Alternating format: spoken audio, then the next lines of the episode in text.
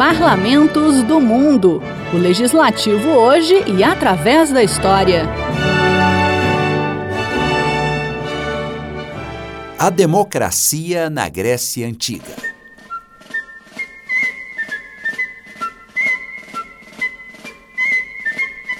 Quando se fala em Grécia, imediatamente se pensa nas ruínas de templos antigos, como o Partenon de Atenas, assim como numa música alegre e em um povo acolhedor.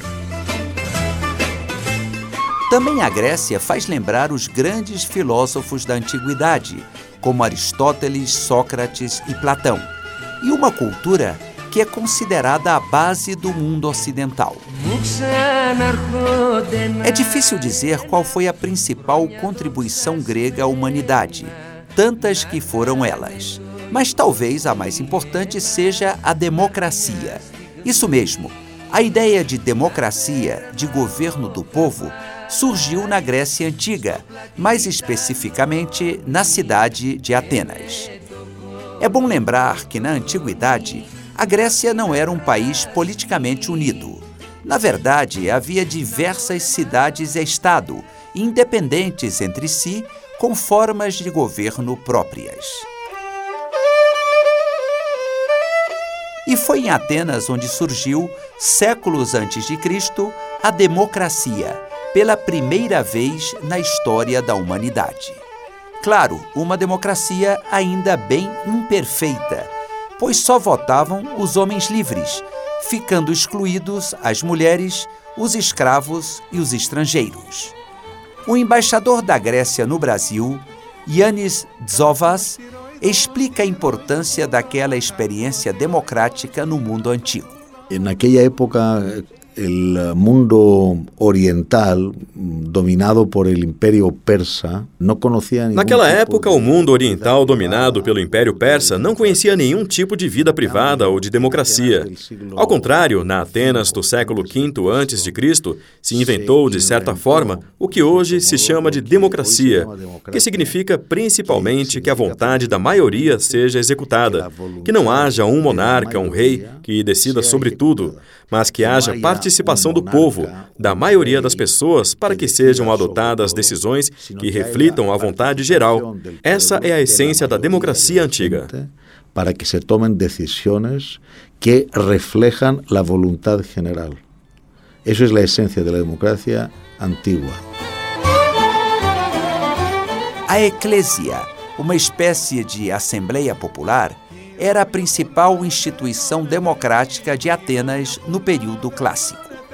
Embora dela pudessem fazer parte todos os cidadãos com mais de 18 anos, somente uma pequena minoria participava das sessões. Por isso, no século V a.C., o governante Péricles criou uma remuneração para os participantes da Assembleia para estimular o comparecimento havia outra entidade chamada Bulê, que se compunha de 500 conselheiros que também recebiam uma remuneração. Os membros desse conselho, antes de assumirem o cargo, passavam por um exame completo de sua vida pregressa. A principal atribuição da Bulê era a preparação dos projetos de lei a serem discutidos pela Eclésia, aquela Assembleia Popular. Na Assembleia, os cidadãos votavam erguendo o braço, mas quando a questão envolvia punições, como o ostracismo, o voto era secreto. Essa questão do ostracismo é interessante. Nisso também os gregos inventaram um mecanismo que é a origem do impeachment de hoje em dia, ou então da revogação de mandatos, que existe em alguns países. O embaixador de Zovas explica que uma vez por ano, os atenienses podiam votar para tirar um político do poder. Geralmente isso acontecia com alguém que estava ficando poderoso demais, despertando uma rejeição entre os cidadãos. Para isso, eles escreviam o nome dessa pessoa num pedacinho de cerâmica. Se se reuniam 6 mil óstracos, 6.000 de estos trocitos de argilo Se fossem reunidos seis mil ostracós, seis mil desses pedacinhos de argila com o nome, então a votação era considerada válida. E os encarregados de ver os resultados, se fossem mais de seis mil ostracós, juntavam esses cacos com os nomes das pessoas que estavam escritos. Então a pessoa, porque a cada ano só uma pessoa podia ser excluída e banida, não mais que uma, então a pessoa cujo nome estivesse escrito mais vezes do que as demais, esta pessoa ficava excluída da cidade e tinha que viver durante cinco anos, mais tarde dez anos, fora de Atenas. Não confiscavam sua fortuna pessoal, mas fisicamente não podia viver dentro da cidade e não podia ter cargo público. Isso era o ostracismo. Não se lhe confiscava sua fortuna personal, pero físicamente não podia viver na cidade e não podia ter cargo público. Isto era o ostracismo.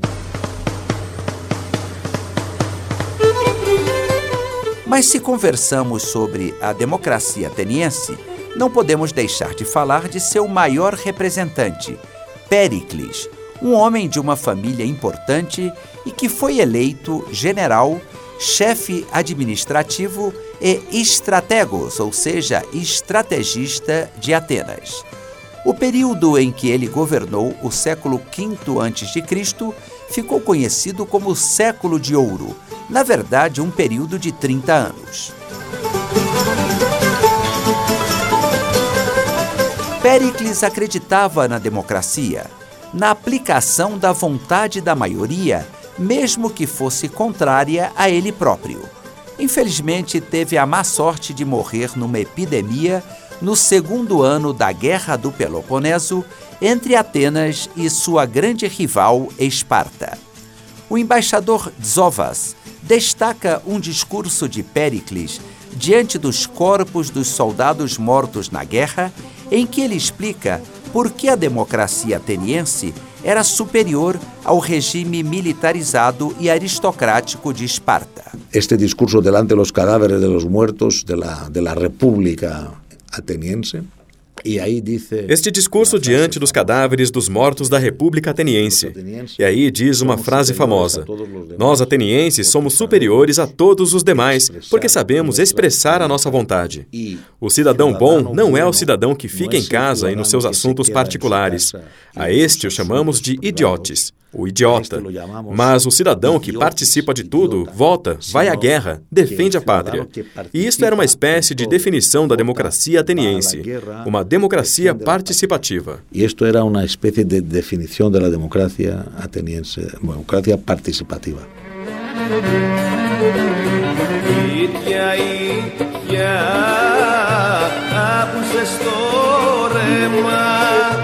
Parlamentos do Mundo é um quadro redigido e apresentado por Ivan Godoy. Trabalhos técnicos André Menezes.